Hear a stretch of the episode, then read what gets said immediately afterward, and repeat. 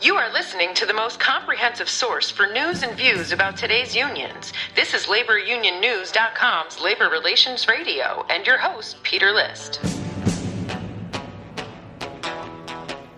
You want answers? I think I'm entitled. You want answers? I want the truth! You can't handle the truth!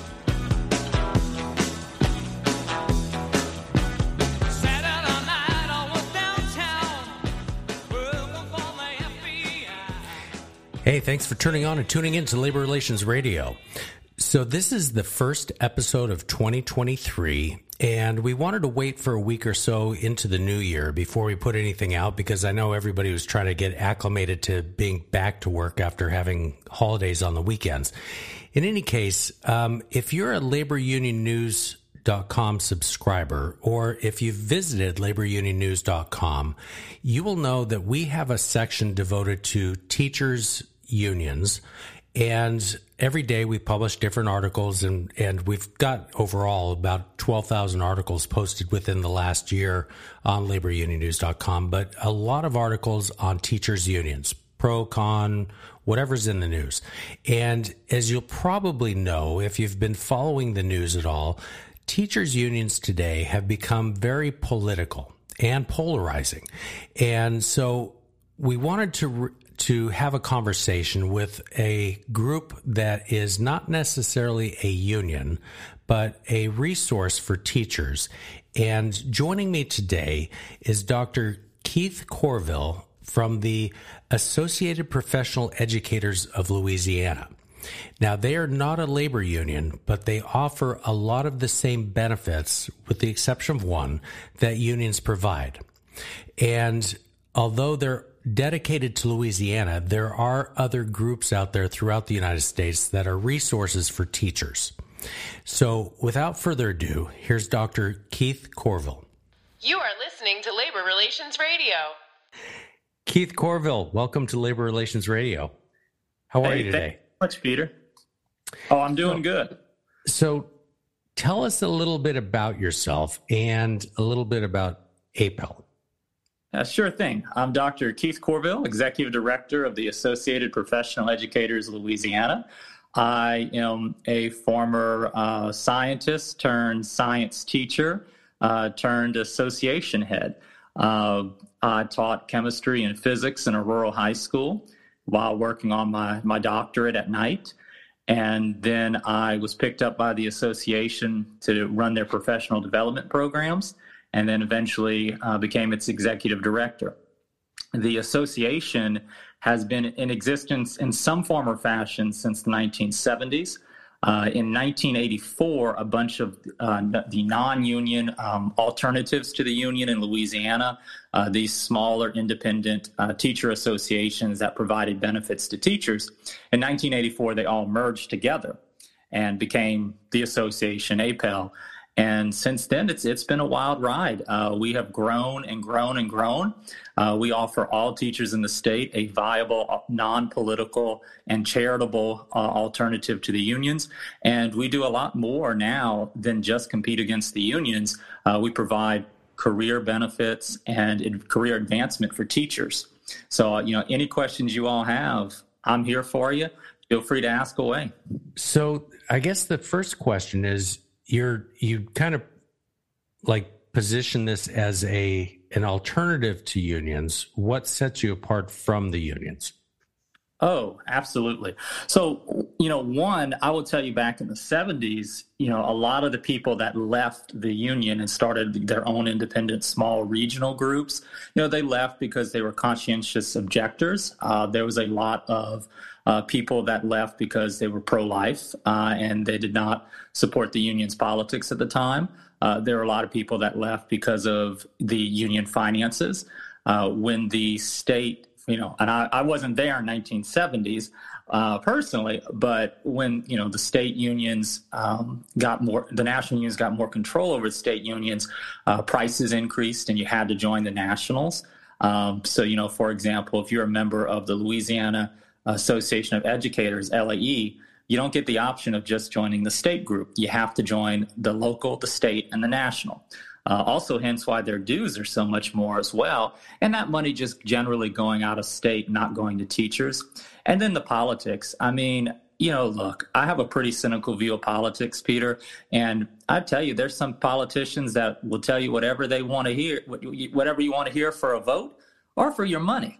And I think there are a lot of times where the union, you know, would invest in a politician, and then that politician uh, would betray teachers or not vote with the same values of those teachers.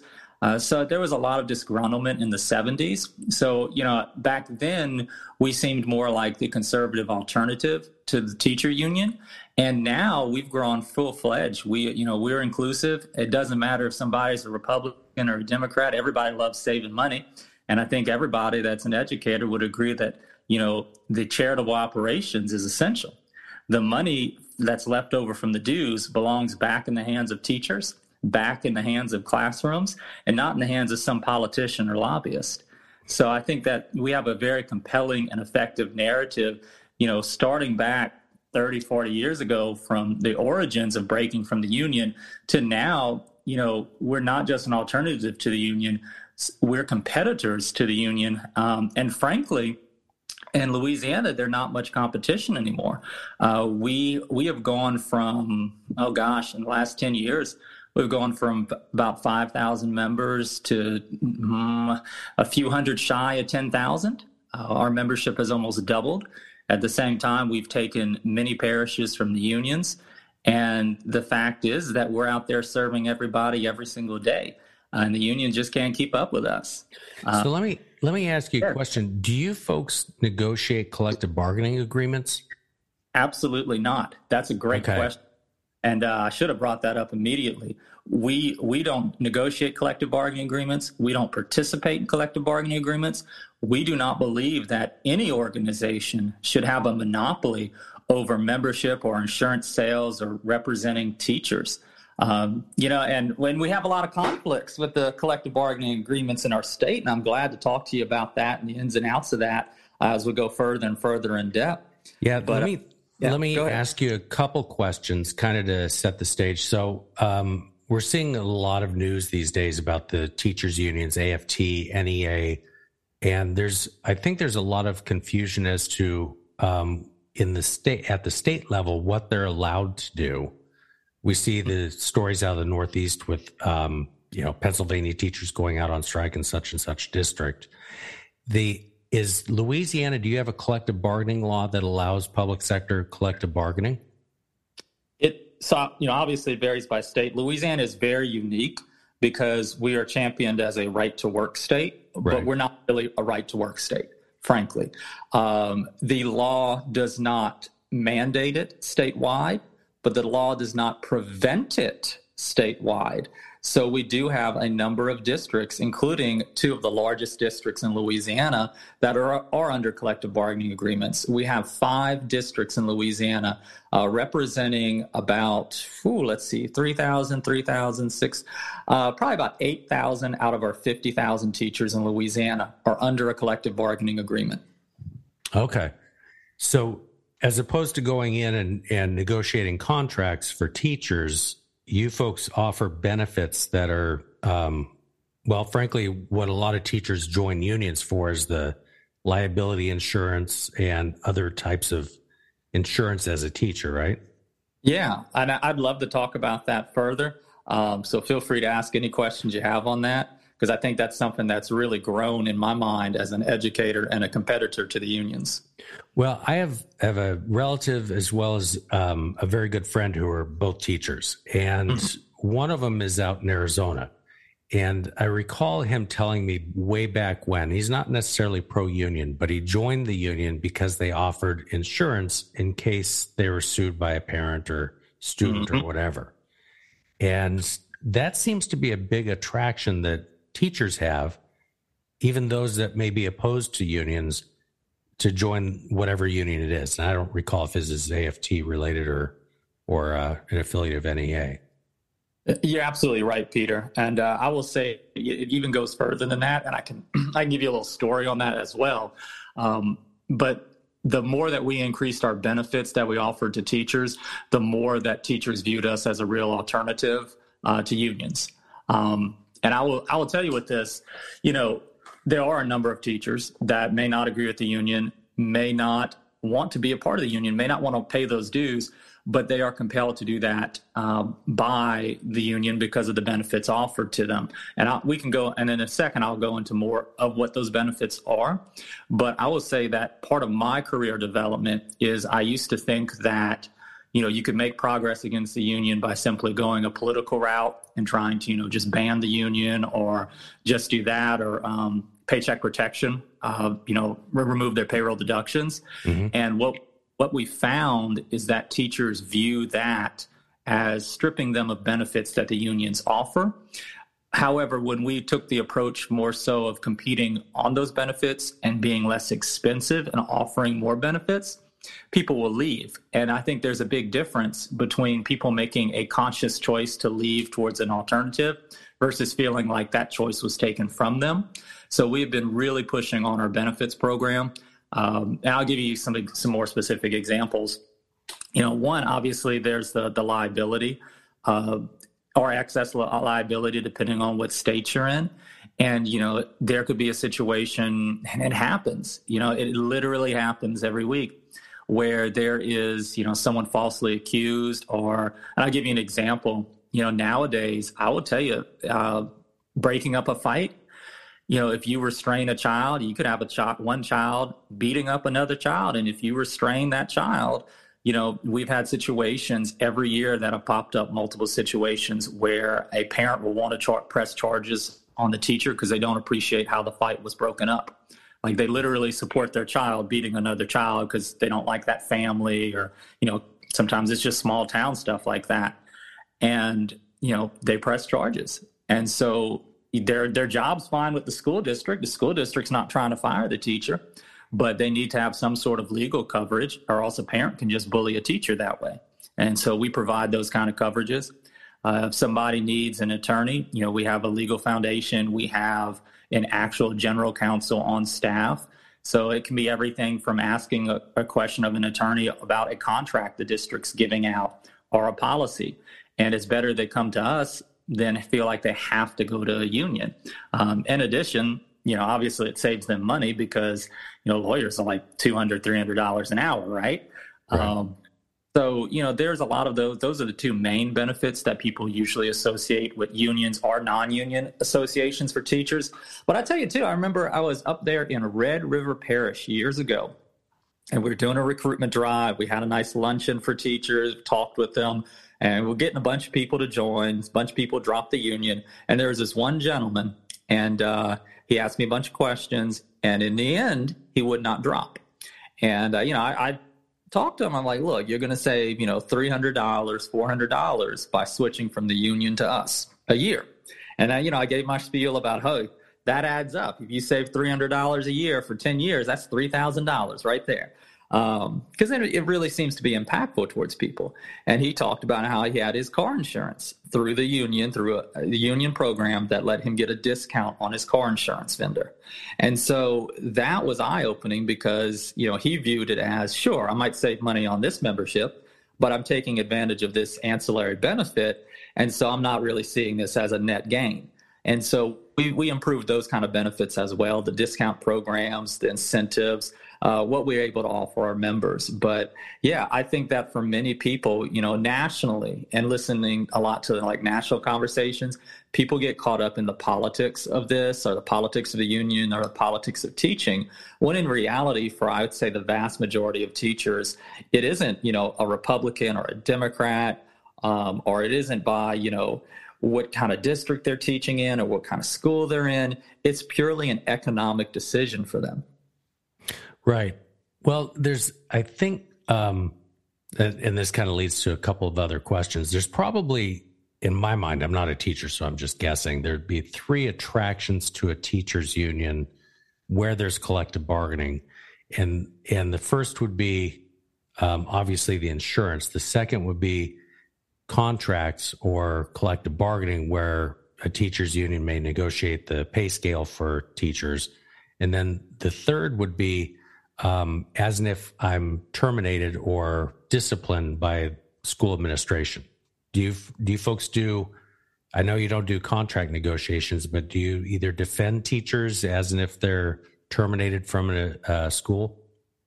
Well, we protect the due process rights of teachers, uh, you know, within the law. Uh, and of course, that varies state by state. But in Louisiana, if somebody has um, has been granted tenure, then that person is allowed to, you know, basically plead their case to a, a third party hearing. And so, if somebody requests representation, uh, we supply that for that teacher through the legal legal work um, of our charitable foundation. So, yeah, absolutely. And I will tell you, you know, there have been so many situations, and I'm not privy to all of it, based on my position where people have been, you know, I mean, you just never know when you're targeted or when someone, you know, has an axe to grind against you or I mean, you know, sometimes in some of these smaller towns or districts or schools, there's some really nasty politics about it. You know, maybe someone didn't win enough football games and now they're on the chopping block. Or, you know, maybe hmm. someone really wants to hire their brother in law or their cousin. I always make the joke in Louisiana that nepotism doesn't apply to cousins. And uh, well, right. if you've stayed enough, you'll uh, you'll know that it's um, you well, just if, if, you get sideways with the principal, for example, and the principal has an axe to grind, um, and whether it's through discipline or whatever. Mm-hmm. So is is in Louisiana um, when you say you've got the right of due process, is that set up statutorily, or is that something that's just adopted parish to parish? And, and by the way, you know, Here's okay. a totally unrelated question. Um, for those people outside of Louisiana, when you use the term parish, can you explain oh. that? I'm glad I'm not speaking too much French today. I didn't. I told myself I'm not going to use words like lagniappe, and here I go using the word parish. Um, a parish means a county. In Louisiana, we don't have counties; we call them parishes. Uh, it is a vestige from our founding. Uh, you know, Louisiana has a rich cultural uh, history, and a lot of that culture comes from Spanish and French. And so we call our counties, you know, our local, you know, municipal divisions, or however you want to phrase it on a technicality, uh, our counties are called parishes. And so we have 64 parishes in Louisiana. Uh, we have 71 school districts because sometimes, very rarely, there are multiple school districts in a parish. Like in Ouachita Parish, we have the City of Monroe School District, that is literally the City of Monroe. And in all the surrounding areas, because it's a very large parish, is the parish of Ouachita School District. Okay. Well, thank you for yeah, explaining that. I kind of knew um, that, and then I just know if I barely know that or kind of know that, then I, I know there's a lot of people that don't. Yeah, I, am from South Louisiana, and it was always explained to me that it was a um, it was a you know an administrative thing from the French or from our, our Catholic heritage in South Louisiana, and so yeah, it's we never changed it. It's all parishes here. Right, makes sense. But yeah, going back to um, your question on you know what's statutory in Louisiana, you know it varies. Uh, we have a merit-based tenure system. So you have to have, you know, multiple years of being an effective teacher in order to be granted tenure. Uh, if you don't have tenure, uh, you know, the and again, I always make the disclaimer: I'm a doctor, not a lawyer, and not even really a great doctor sometimes. Uh, so I will tell you, you know, it you have to the the burden is really showing like capriciousness on the side of the administrator, uh, but sometimes you can. So it uh it is different for tenured versus non-tenured teachers but regardless you know we all of us have had the experience of having a bad boss and we wouldn't want teachers just running to the union because they feel like that's the only place that somebody will have their back. So for my membership in in APEL I could have somebody represent me if I feel that I'm unjustly fired or unjustly disciplined Yes, and, and hopefully before you get fired, because you know that that does change things and make things a lot easier. Uh, we always try to tell people like, if you think there's a problem, contact us now. Uh, don't wait until you already got fired or someone you know convinced you to resign or something like that. Um, but yeah, you know, we we support teachers. Uh, we are and we're an alternative to the unions. They can get that level of support uh, without having to give to a political organization. So it's it's essentially representation, um, but you don't have it like having a, a shop steward or a, a, union rep on campus. You know, I'm going to go see yeah. my union rep. You've got you're an association where if I've got a problem, I can call the 800 number or whatever mm-hmm. and talk to somebody who you know can give me can get me help. Yeah, you know, I think part of the challenge is the word representation because you know, yeah, look, I love finance, and I'll give an example from that. When people talk risk, with stocks? Are they talking about the individual risk of a stock failing? Or in common vernacular, when most people say risk, they're talking about just like basic volatility. I think there's a, an issue in representation because it's multifaceted. Uh, we do not represent teachers in a collective bargaining agreement. Uh, we do not participate in collective bargaining. We do not believe in it. Uh, we do not seek it. There are parishes in Louisiana where 50, 60, 70% of teachers in the parish are our members. And even with those overwhelming majorities, you know, we don't go for a collective bargaining agreement. We believe that all teachers should have the freedom, all Americans should have the freedom to associate as they please. If somebody wants to join us, great. If somebody wants to leave us, sad to see them go, but that's their right to do so. Uh, and when unions impose collective bargaining agreements, I don't, oh, I'd love to talk about this. I don't view that as actually increasing the support for teachers in those parishes and those school districts. It's simply a business tool by the unions to have a monopoly. When they enforce collective bargaining agreements in Louisiana, it doesn't get them better salaries, it doesn't get teachers better contracts. What it does is it just gives the union the sole right to go into those um, those schools and advertise their services to teachers. Um, I gave you an example. You know, when they do that, they can even enforce like drop windows in Louisiana, which is something that you know we find onerous. That you know there's fine print. You join the union and you can only drop you know this one week in July, right? Like that that should be illegal. And I'd love to get some legal uh, interest in that um, to challenge those things. But I, I view collective bargaining. It doesn't actually, in Louisiana at least, um, increase teacher salaries. It doesn't give the uh, teachers a contract because I mean, look, we got five districts that are collective bargaining out of 71. So are we saying that the rights of those teachers in those other districts aren't protected? No, it's really just the same deal. Um, but what the union does, they try to pass these collective bargaining agreements and then they rob the school board of the policymaking process and then claim credit. And of course, if you've only taught in one of these districts, you know, I'm sure you think that if you leave the district, well, oh, now it's the Wild West. There's no policies or anything and there's really not a difference. Uh, collective bargaining in Louisiana, I think, is the union taking credit for what districts and states commonly practice. Well, you you touched on something, and and this would be, I think, in in the minds of most, is that well, if I'm a union teacher, I'm going to get more money because part of the contract is wages, of course, right? But is there? Do you have um, data in that union teachers don't make any more than non-union teachers in Louisiana, uh, at least? Look, in Louisiana, yeah, I can rattle off the data. I mean, I can tell you the highest the highest paying districts of the state are not collective bargaining, uh, and I I'm, would feel confident enough to go to like top top ten on that one uh, are not collective bargaining. I just don't think that. No, I'm going to not even going to use the word think because I think that's not strong enough. Ooh, it's not strong enough. Uh, no, absolutely not.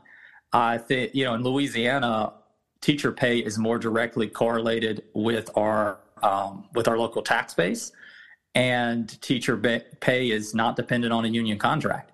I mean, I'll be blunt: we're a poor state. Well, can the union make money magically appear? No. Uh, and then I'll tell you too, statewide, the politics of that has been very interesting because we have a Democrat governor and the unions being big supporters of him while we're all politically neutral. They have been consistently hesitant every year to call out the Democrat governor on his lack of pay raises for teachers. He's been nickeling and diming teachers in Louisiana.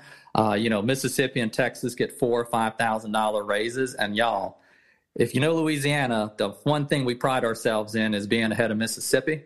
And uh, you know, Look, we oftentimes we're 49th, and we just tell ourselves, "Thank God for Mississippi," or we'd be 50th. And I know that's a shame to any of the Miss, Mississippi people listening to your podcast, but if they know anyone from Louisiana, they know that's what we think. Um, and I tell you, if Mississippi can do five thousand dollars, you know what's wrong with the people in Louisiana, the politicians in Louisiana? Uh, th- or they think we're already bought, so they don't have to pay us enough. But yeah, the unions have been very hesitant to call the, the governor out on that, to push for more pay. And we've been pushing to, to make Louisiana competitive in pay on a state scale. But the pay comp, the pay issue in Louisiana is super complex because we have like a four tier funding formula for our local school districts called the Minimum Foundation Program. Uh, we have state and local contributions to pay, and so it's uh, it's a little complicated. But bottom line is that it does not correlate with union contracts. The union contracts do not get teachers more pay. Uh, they, yeah, I mean, there's just no no if when and about it. Uh, it purely correlates on the status of the local district and their taxing authority. Um, yeah, even even amongst the union contracts too, because you can go look at you know places like Jefferson and St. Tammany Parish, they have union contracts, and the, you know and Vermilion, and you, you're talking about union contracts that pay much better than say St. Helena, you know, because again, the union, by virtue of a contract, can't make money just appear like that. Uh, it's empty promises, and I mean, of course, they say that, and we've dealt with the unionization uh, and, and tried to protect charter autonomy in New Orleans. And you know, when the unions go in and try to win votes or get an election, that's the first thing they tell people is, "Oh yeah, we'll get you more money," and then they don't, and then people have buyer's remorse. But it's an empty promise. I mean, again, you can't make money appear when they may not have money to begin with and there's absolutely no correlation on pay when it comes to collective bargaining agreements. You just mentioned the uh, charter school system or the yes. charter cool, uh, charter schools. Traditionally, and I don't know if it's happening down where you are, the teachers' unions were opposed to, and I think in, for the most part still are um, opposed to charter schools. But then once the charter school system uh, became more prevalent in the Northeast. I've seen cases where the charter schools then become the target. Well, if we can't keep them out of the education system, now we're going to unionize them. Uh, that's correct. I think unions, and again, obviously, I have my my biases on this. I mean, I think unions are against something until they realize they can profit off of it. Uh, I purely view both competing with the unions. Um, and, and I think we've been very effective in that as a business proposition. Unions are businesses they want money. Uh, and they need money to fuel their political campaigns, to fuel their bureaucratic state national organizations. Unions are hungry for money. And yeah, we've seen the same thing. Now, I will tell you, we have, us being a competitor in Louisiana, we were able to directly compete against unions. Uh, and we started an initiative in New Orleans to protect the autonomy of charters and their teachers and inform them of, you know, alternatives to unionization and that has been very effective. And there was a, a, very quick pace of unionization and charters back in like 2015. And then, I mean, they've got, they had three in one year. And then we started working with those school, those other schools and supporting them and, and working with their teachers and administration. And now you've gone down to, oh gosh, mm, three in the last seven, eight years so, I mean, I think that rate declined. And a lot of those schools at the end of it didn't end up pursuing collective bargaining even when the union won their election. So they kind of got bogged down because, you know, those elections turned out to be much closer than the union thought uh, after teachers were informed of their rights and understood alternatives. So, yeah, I, I do see that the unions are after that. And now I will tell you, too, one of the things about our association is we are we try to approach the, these things in a, a certain level of, of, agnosticism in a way, um, or inclusivity, how whatever word works for you. But we don't we don't care where you teach. You know, you could teach in a public school, you can teach in a private school, you can teach in a public charter school. You're a teacher. You deserve love. You deserve support, and we're going to support you. Uh, you know, obviously, the vast majority of our members, based simply on the demograph- demographics of the state and public ed- and education, are p- traditional public school teachers. But this idea that public school teachers wouldn't support, you know, a teacher having problems in a charter school, you know, we're all teachers here. We all try to support each other. Do you have? Um, well, I guess there's two questions. This one, Louisiana is a right to work state, which means you can't compel union membership or union fees. Um, do you have the ability to, not that you necessarily would individually, but are there competitors like you in other states? And is it only confined to right to work states? Like, could you set oh. up in a in a Pennsylvania, for example? Well, I will tell you. I mean, not us. We're in Louisiana, right? Right. Um, but you know, nationally, there's the American Association of Educators. Uh, great people. Colin Sharkey's their executive director, and you know they do work states that uh, across the nation. And then, in particular, there's a lot of independent state groups. Some of them are very, very large uh, in states like Missouri, Texas, or Georgia. Um, and you'll see a lot of those independent state groups through the South and the Southeast because they had enough educators in the 70s or 80s that were affected that we're able to effectively start actual associations that maintain momentum and uh, competitiveness. Um, so, you know, yeah, there's a lot of different groups.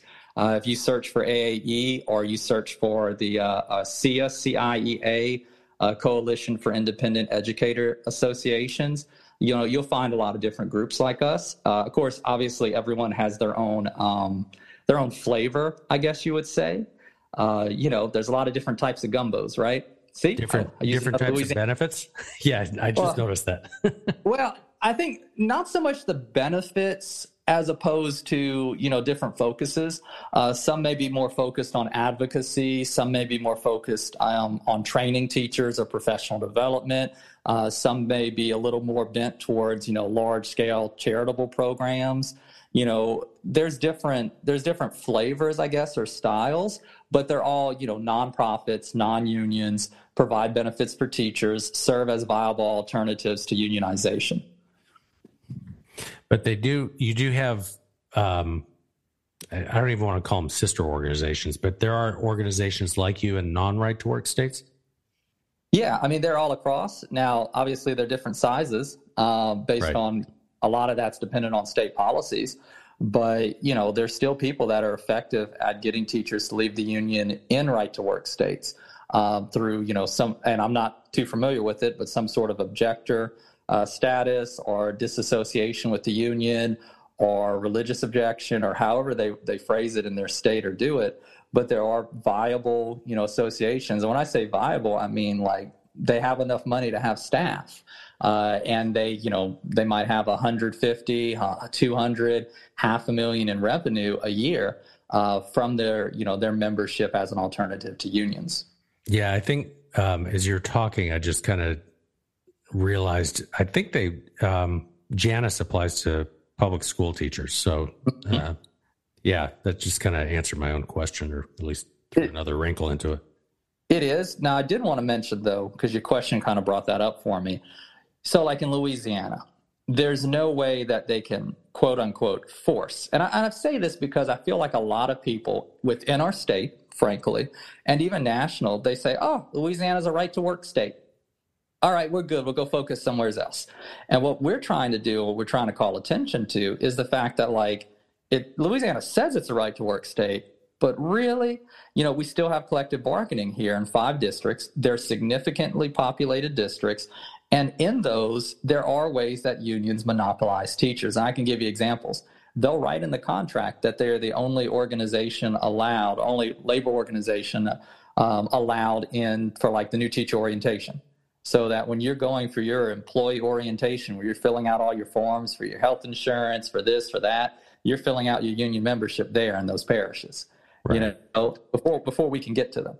Uh, and then there's also ways that they do that in terms of incentivizing teachers. You know, they can't they can't compete on pay, but there are certain districts where the union has a say in duty schedules for teachers.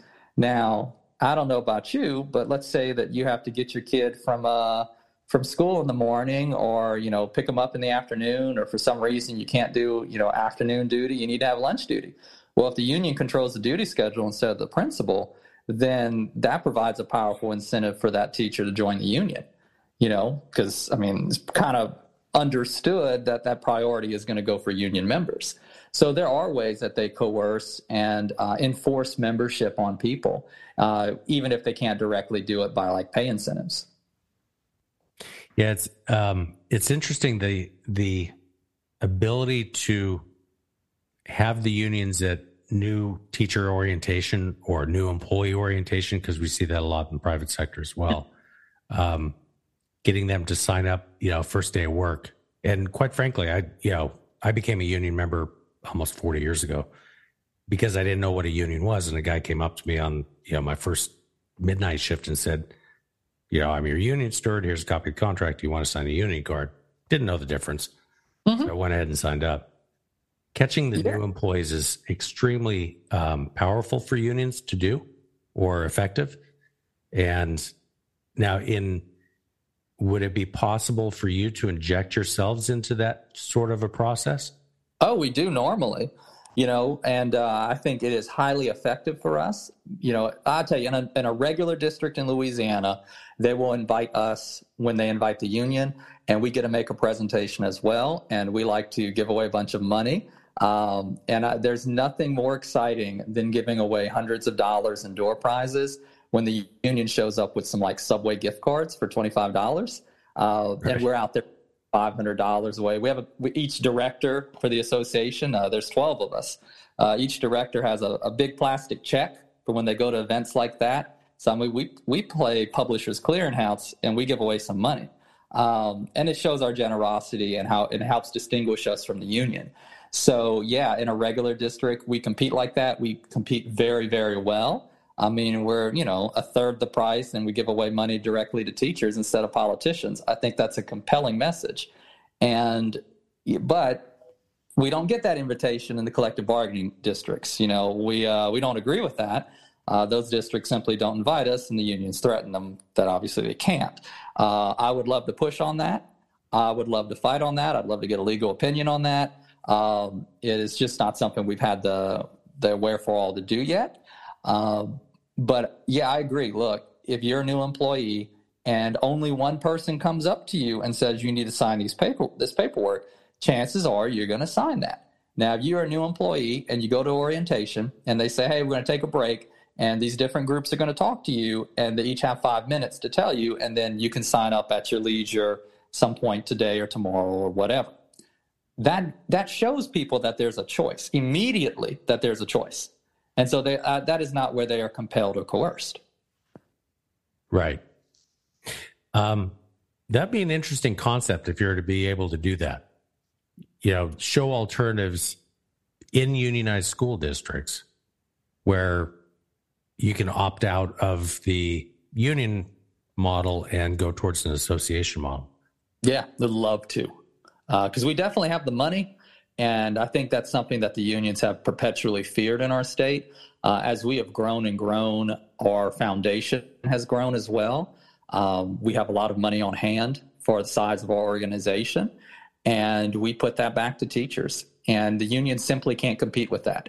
The majority of the union money goes out of state or goes to pay for their, you know, their staffing, their bureaucracy, all of that you know, we try to be lean, mean, and efficient because every dollar we spend uh, is a, do- less is one less dollar that we can give back to teachers, and that money belongs to teachers. Right. You you mentioned a couple times the politics and and how the association started in the 70s and 80s with um, people not liking the union politics. Yeah. Are you seeing more and more of that? Because we're seeing more um, the teachers' unions becoming almost wholly political, at least in the Northeast, Virginia, the whole Loudoun County case. Um, are you seeing more teachers saying, "Yeah, I'm done with this," and you know, moving towards an association like yourselves? Yes and no. You know, I'm all, I'm always an open book, and I'm always going to be honest. I will tell you, we have found a very big shift in the the unions in Louisiana as we have gained momentum. Uh, they talk less and less about politics uh, because Louisiana is predominantly a conservative state. And then even when, I mean, I'll give you an example. You know, the unions back unions back in the day, they endorsed Hillary over Bernie Sanders like immediately. Well, I mean, that's an opportunity to get members left of center because hey, you know, they obviously just pulled something over Bernie, right? Um, the union politics are never to the benefit of the teachers. The union politics are self-serving. Um, and so, you know, I think that we have seen generational divides in Democrats. Um, and we have seen where the union messaging doesn't serve all of them. Uh, we have also seen, generally speaking, like just in Louisiana, that the union has really toned down their talks. Um, you know, it's a very conservative state. the union is trying to hide the fact that they support certain dif- certain initiatives or politicians or the money goes out of state. Uh, they have taken that upon great lengths. Uh, we uh, I've seen it myself at employee orientations when you know we're giving our five minute talk, unions giving theirs. They really try to tone down what people have heard about the politics in Louisiana, and I imagine that's the same in a lot of different um, you know more conservative states outside the Northeast, but yeah, the union the union knows that's that's a, just a total deal breaker for so many people in Louisiana. Well, you know, there's the statistics that um, I think it's forty percent, maybe forty four percent of all union members throughout the United States are Republican, right? Yeah. Um, and given the choice, you know, they may not be anti-union, but they don't like the union's politics on a lot of different issues: abortion, gun control, and a whole bunch mm-hmm. of other things. And I would think that um, obviously it's probably more in a place like Louisiana, South Carolina, where I am. The the unions. I've always been of the belief, even when I was a union rep, that unions should not get into political hot button issues.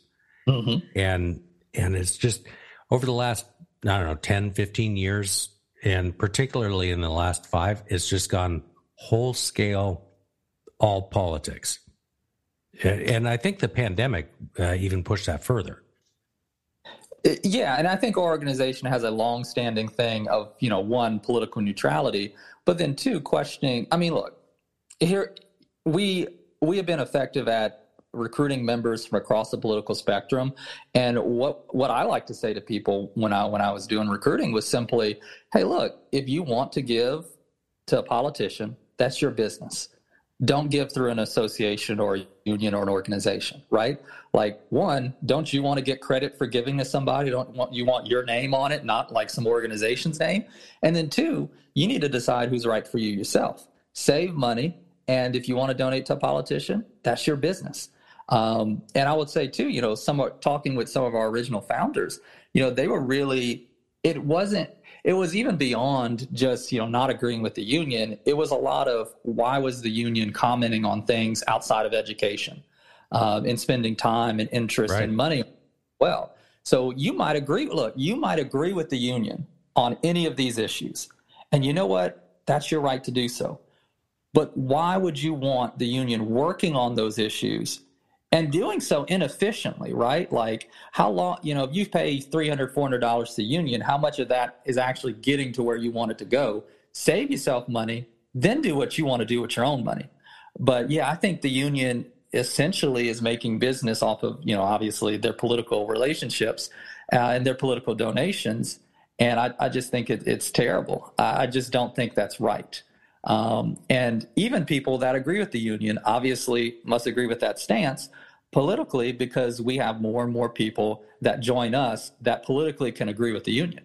Because um, everybody, like I said, no matter where you are on the political spectrum, everyone agrees that money should go back to teachers and that everybody agrees that you know they want to save money they want a good value they want somebody local that's going to support them well i would, I would venture to guess um, nine out of 10, and this is a pure guess, I don't have any data behind this, but nine out of the 10 members of all unions, whether it's public sector or private sector, just want representation on the job or whatever the benefits of that particular union is, not necessarily going to DC and lobbying or joining protests over something that doesn't apply to them.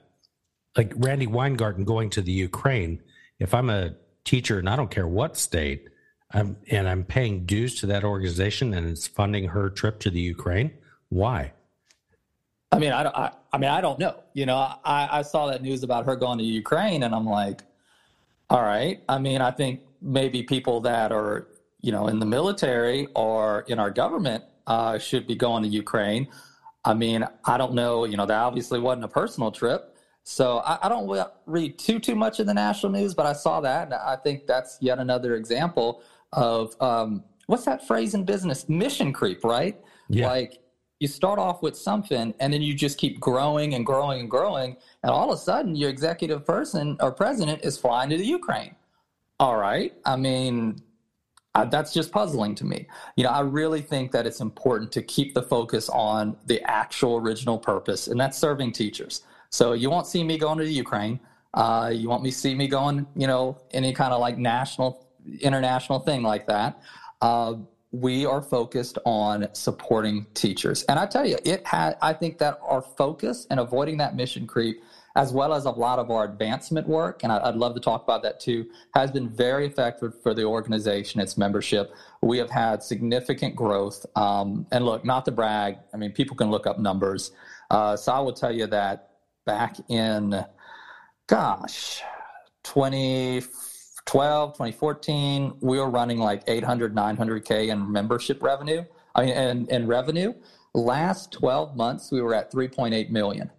Wow. Uh, in 30 years, so remember 1984 to 2014, in 30 years, the foundation had built up a reserve of uh, $715,000. And right now, our liquid assets, without any liabilities, our liquid assets are about 6.4 million. So that is one of the reasons that we've been able to be so charitable to teachers. And I tell you, it serves a, a greater purpose because we not only can undercut the union through our you know strong financial reserves, but we can go all out when we're recruiting members. You know, the unions show up to a school with some paperwork. You know, we show up to a school, we're bringing a pizza party. You know, we're bringing Subway sandwiches. We are serving, treating, encouraging, appreciating. We're elevating teachers. and we're giving back. And yeah, we, we're not spending it on ourselves to go fly here, fly there.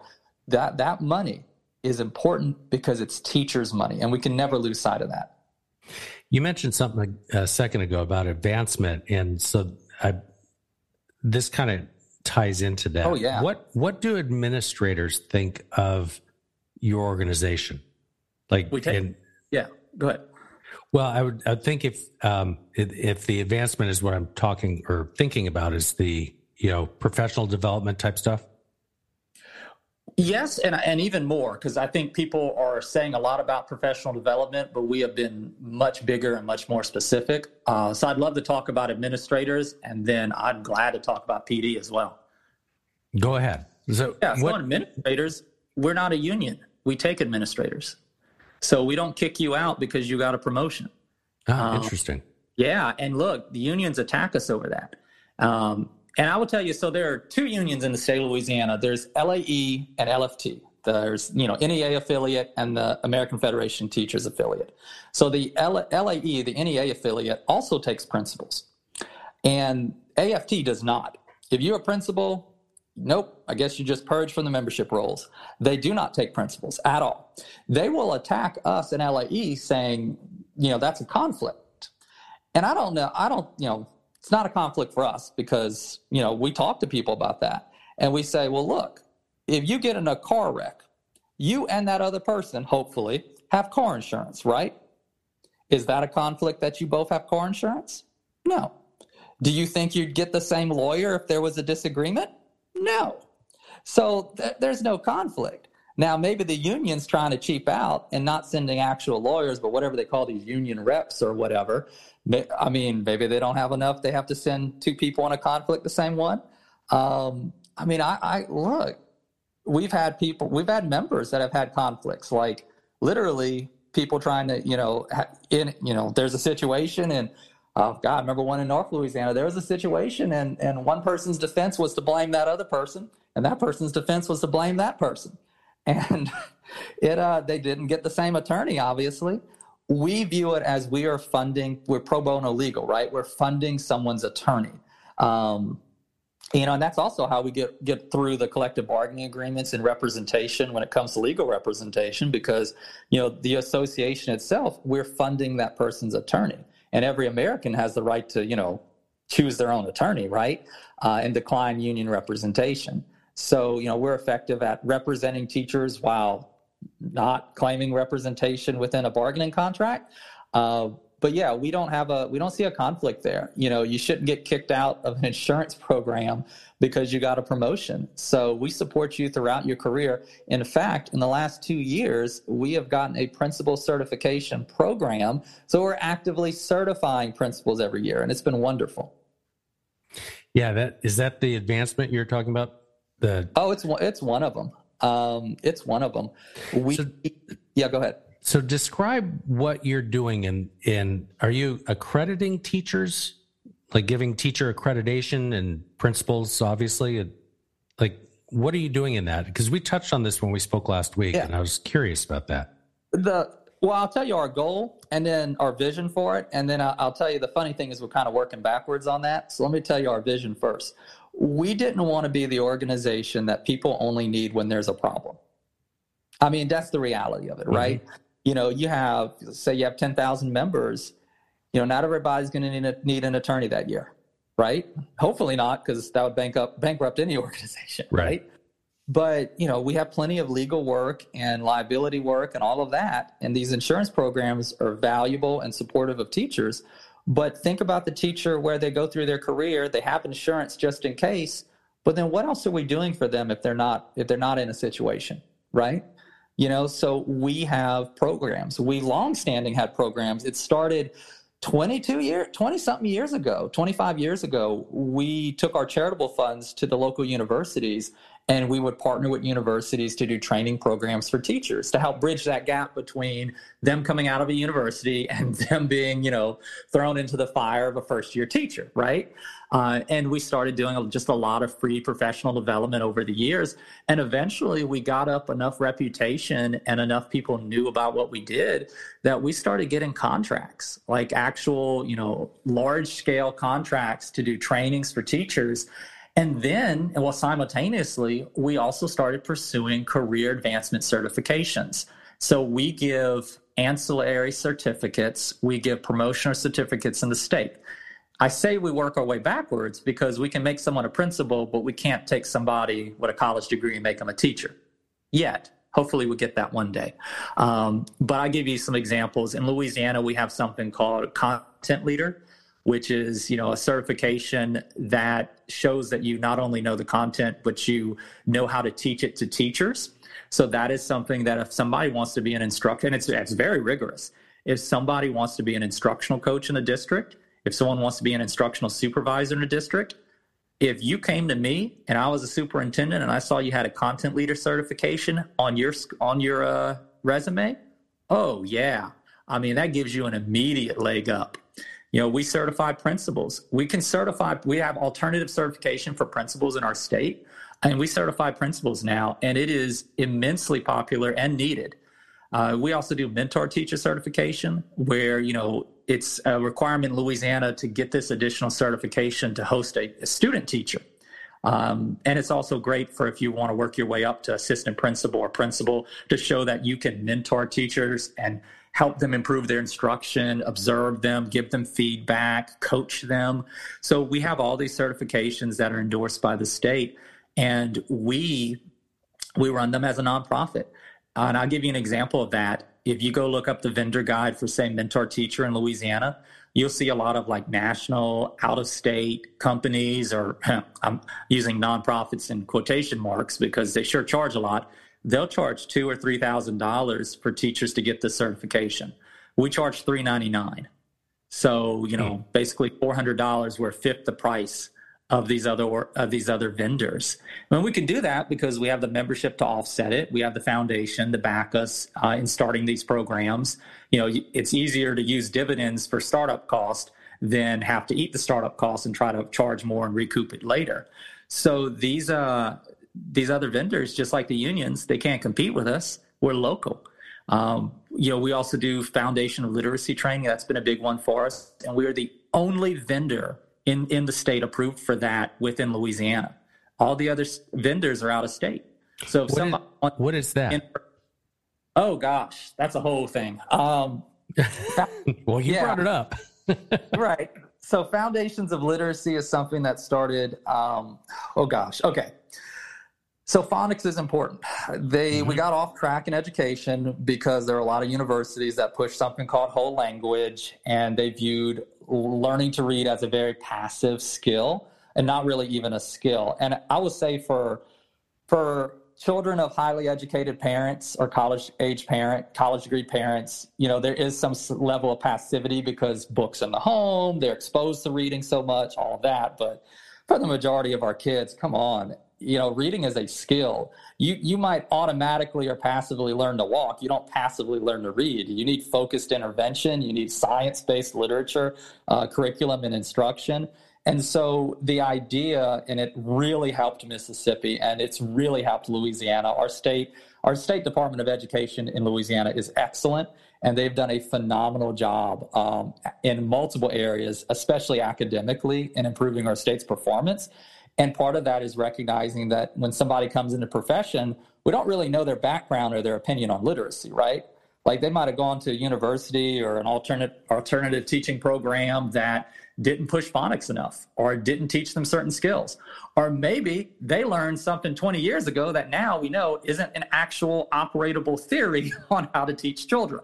So, Foundations of Literacy was a 55 hour course that was mandated for all teachers K to 3 in Louisiana. Um, and that course essentially makes sure that everyone is on the same, pun intended, foundational understanding of the actual science behind kids learning to read. Because uh, we didn't know where people were coming from, and, you know, teachers were just preferentially teaching how, kids how to read. How, how is that worked out for the state so far? Oh, it's great. Uh, if you look at our NAEP scores, and all credit to the Department of Education and the districts doing this work, uh, you look at our NAEP scores, we jumped up. Uh, we didn't have the pandemic learning loss. Uh, Superintendent Cade Brumley has done a state superintendent Cade Brumley has done a phenomenal job, uh, and, and, his team has done really well. And, I, I don't think you know. I think there's always this, and this just might be you know me feeling it as a lifelong resident of Louisiana feel like everybody kind of looks down on the South a lot, um, and that we don't have the best reputation. And you know that couldn't be the furthest from the truth. You know, our kids are learning so much more these days in Louisiana. We have made outstanding progress, even on a nationally competitive scale. Uh, I think we jumped up like 14 points on the NAEP scores, uh, which you know is a competitive evaluation of you know different states. So yeah, like it, it's worked out very well for the students of our state. And the opportunities that you know look i went to a very good high, public high school in louisiana and in the early 2000s and we had one ap class available. One ap class. Mm. and now i mean we've got kids in louisiana from just run of the mill regular you know out even out in rural small districts that are graduating with 20 or 30 college hours from dual enrollment ap et cetera. I mean it, it is just amazing. Have has some of the controversies going on around the country about um, woke curriculum, if you will, and CRT and all that stuff. One, I don't know if CRT is real. I mean, I hear about it and read it mostly on the right side mm-hmm. of the political aisle. But has that filtered its way into Louisiana's schools? Not really. And I, I think and I, well, one, I mean, I will just tell you bluntly. Uh, I mean, CRT is not taught in our schools. Um, CRT is a, a college theory. Uh, and I will tell you, too, I don't think we should be afraid of theories, right? Um, I am conservative. I am a Republican. I am often dismayed about how our party pursues fight. And this is just talking beyond the association, right? Just talking as myself. I'm often dismayed about how our party uh, pursues what I, I term Pyrrhic victories. Uh, that in an mm. effort to scare up mobilization of voters, they are alienating voters. Uh, I think, in particular, you know, like let's take CRT. Is that even smart politics? Sure, you might mobilize some voters to go out because they think something's being taught to their child because they watched it on TV or some news report. But how many people, how many black people could vote Republican but feel like they're being attacked because of CRT? You know, I would tell and I try to tell this to my fellow Republicans, is, you know, we can't keep playing these Pyrrhic victories. We can't keep, you know, victim trying to essentially scare and divide America. Uh, it's not one, it's not right, and two, it's uh, I think there's a level of dishonesty in this because you know a lot of these things that pop up on Facebook, a lot of these things that'll pop up on the 24-hour cable news that have to keep you you know elevated, and a lot of politics in, in America are dependent, in my opinion, on voter turnout, not actually issues. And so, you know, I think politicians on both sides, you're either trying to bribe voters or scare voters. And uh, and I don't think that the CRT issue, especially, I think was really a turning point for me because It wasn't taught. I mean, it's not taught in our schools. And, you know, they, I'm sure they can go find one person doing here or there and try to make it viral on the internet. But it is, it's embarrassing as a conservative and a Republican because instead of talking about what we can do for people economically or fiscally or what, what small government can benefit all people in America, we don't do that. Now we're talking, we're just inventing stuff and posting it on Facebook memes. And well, I, you know, I, I think... feel like we got ourselves handed to in the midterms because of that. And frankly, we deserve to lose if we're pursuing nonsensical and fantasy and like these fantasies um, like that. It, yeah, sorry, I got on my soapbox beyond the association there, but I will tell you, CRT is not taught in our schools. Uh, it is a theory on how to view, you know, different people's experiences. And I think that long term, the Republican Party continues to pursue that. One, I can tell you they're going to alienate conservative teachers because eventually you're accusing your own family members, your own party members of teaching things that they're not teaching. Right. The other the other hot button issue that's um, and I, this may be geographical in terms of where in the country, but this um, it's the whole transgenderism and trans or gender ID and all that stuff. And and now it's I had it actually uh, over the I guess it was just after Thanksgiving. I had a high school student on because it was a house guest over the Thanksgiving holiday, and she was talking about how up in her school, which she's in the Northeast, um, they actually have furries in class. Oh gosh. So I yeah, I suspect you don't have too many furries in in uh, Louisiana, right? I mean, look, if there are, I wouldn't know, but I think that I think that all of that is still a, a it's a deficit mindset approach to politics uh, in which we're going after different people because they they're different from us, right? And that you know back in the day that it used to be okay to go after people because they were a different race or religion or ethnicity, but those percentages are too large, so we're going to go after less and less percentages. It, it still doesn't make it right. Um, you know, obviously, yeah, I'm not transgendered, but I think that all of us, regardless of what our status are, uh, we should have empathy for people. Like we should we should care about people that may be different from us and that we should try to be supportive of people because it's the right thing to do. And I tell you, as a Christian, Jesus taught me to love people and he taught to love people that were different from me and that there's, you know, we have to support people. But I tell you again, you know, we're, we're not seeing that. You know, I think, I'll tell you the best thing I did in my life. I turned off the TV. I stopped watching the news. I stopped watching the cable news. Yep. I feel like all of them are trying to keep you outraged all of them are trying to to sell you on these things and look if it's if it's not these hot button issues hear me out if it's not hot button issues i would be scared to go anywhere if i watch the news because the only thing they're telling me about is crime and death you know the bottom line is like these situations i think they're cherry picked i think they're they're so isolated and that people were trying to to use them for political mobilization and again i think it's wrong I think it is morally wrong to target people like that. I think it's know doesn't matter that one scapegoat. It, it doesn't make it okay to scapegoat somebody because they're a lesser percentage of the population. Like that doesn't make that. I guess in political consulting terms, that makes it a safe scapegoat. Doesn't make it right. And I think that day in and day out, the people that you know just aren't on Facebook and all of this, which I mean, who knows? That could all just be a bunch of bots, right? The actual real people in this world you know, they care about what they're doing day to day. And, you know, they meet people with compassion. So I'll tell you, you know, bottom line I think that all of that just lumped in is like some vest- terrible vestige of politics that we're going through right now.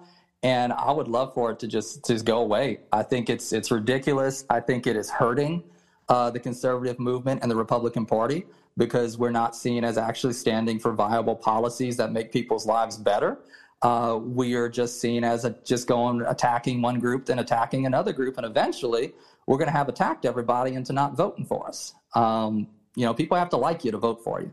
So yeah, I'll tell you, you know, one hadn't really seen those issues come up in our schools, uh, and then two, you know, just on the meta politics of it beyond my position at APEL, I just I, I, I don't think it's right morally And I don't think it's smart politics either. It's going to catch up with us. And I think it already did with the midterms. Yeah, I, I think you're right. There's, well, there's, I think, a lot of things going on with the midterms, but um, yeah, it's from a Republican standpoint, and I'm more libertarian, but um, from a Republican standpoint, it's more of, I think what they need to focus on more is what they stand for, not what they're against. Oh, and, great. And that that has been lacking in that party for many years. Mm-hmm. Um, yeah, we just can't keep scaring people into voting um, against Democrats or for Republicans. You know, I, I, think that we've got to inspire hope in America, and that that hasn't been happening. And I think it's getting worse as our party buys in more into to media and targeting people. Um, and I think there's also a level of disingenuousness or hypocrisy in it as well, because you know I will tell you when I when I've talked with politicians, when I've met with politicians, when I work with politicians, like they they really know what they're saying is wrong, but they know that it's advantageous to them. And I think that all of us have to pay our dues at some point, and that that's going to catch up with us. You can't keep upsetting people. Uh, people have to like you to vote for you, and I think we're coming off more as schoolyard bullies as Republicans than people that actually care. Um, and eventually, you know, everybody knows somebody that's a you know might be different from them. And they know somebody like that that they love. And i think people are viewing the republicans as attacking a loved one you know? And eventually that's that's just not going to look work. And look look at that generational gap on those midterms. It is not working. I mean huge with that uh, was it generation z or whatever? Yeah gen z. Uh, yeah yeah. I mean republicans have lost an entire generation. Uh, you know a fiery victory. Yeah, and that's not even a victory. But but I digress. I'd love to get back to talking about the association. Well, yes. Um, let me let me ask you this because most of our listeners are not in Louisiana. If I'm a teacher in Iowa, Arizona, you know, Pennsylvania, wherever, and I'm what you folks sound as though you're you're providing is something that I as a teacher would be attracted to but I don't know that I've got anything in the state that you know that I live in that has that. What would I do? Well, you know what? If they reach out to me, I mean, I'm on. You can Google me. Um, I, will I'll get them in touch with somebody. I'll provide you know, the links. Yeah, provide so the links. We'll, I'll get we'll give them the links to. You know, again, there's AAE. I mean, there's a lot of. I mean, there's AAE. They may have a, a state group with them. Um, I'm sure they can find somebody. If there's absolutely nobody that they, they want to join or like or whatever, you know, I mean, there are ways to opt out the union. So, you know, I, I feel for the movement and I want to support people. So let me just kind of repeat this. Um, in the public sector, and correct me where I'm wrong, in the public sector, as a school teacher um, under Janus, I don't have to be a member of the Oregon employ, uh, the Oregon Teachers Union, whatever that one is. I guess it's OEA, right? I mean, from my understanding, that's correct. Um, I do know on a more practical standing from a lot of the conversations I've been in, um, trying to you know learn more about all of this outside of Louisiana, that you know there's the right to do something, and then there's the logistics of doing it, and I think that's where people get caught. Yeah, there's a, a, case that just came down, I think, within the last couple of days of a Wisconsin teacher who um, mistakenly signed a union authorization card to deduct mm. dues and then changed her mind a week later. And she wanted back out, and the, the courts came down. I think this was Third Circuit or Seventh Circuit, I don't remember. But they basically said you've got a contract with the union, you can only oh, opt out in the year.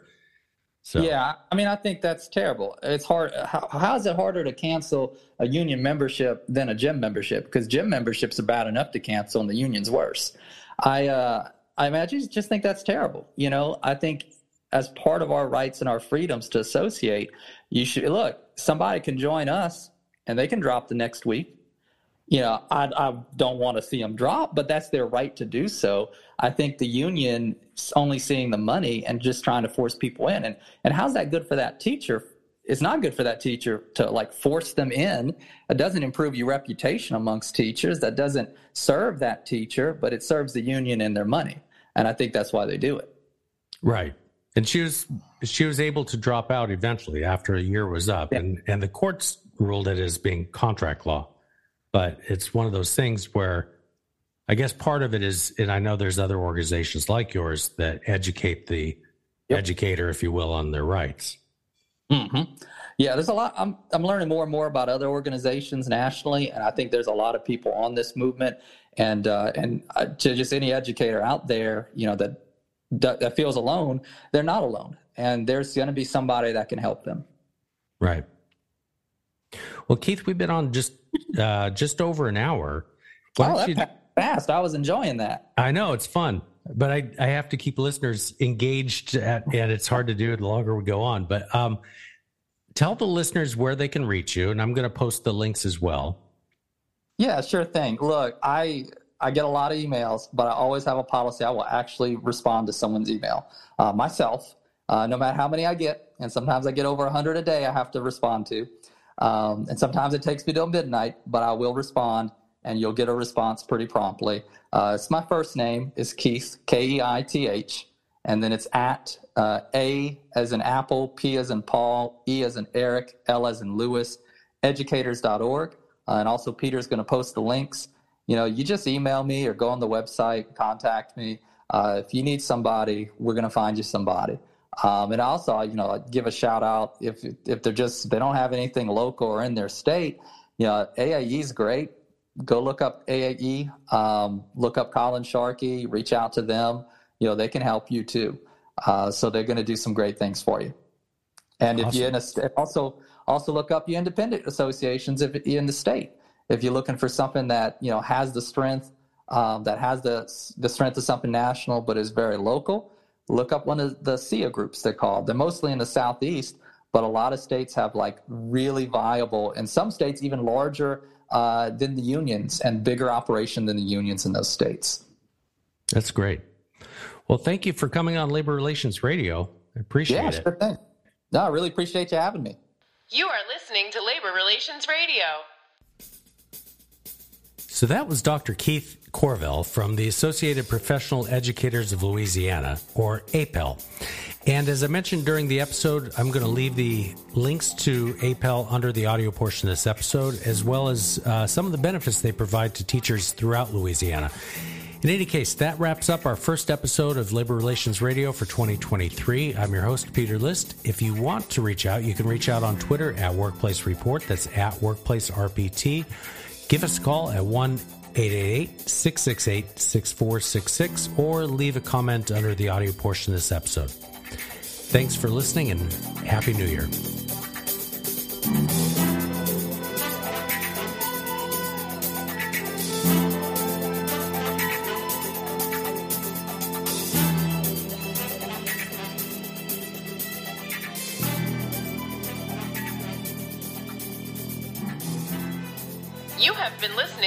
Relations Radio.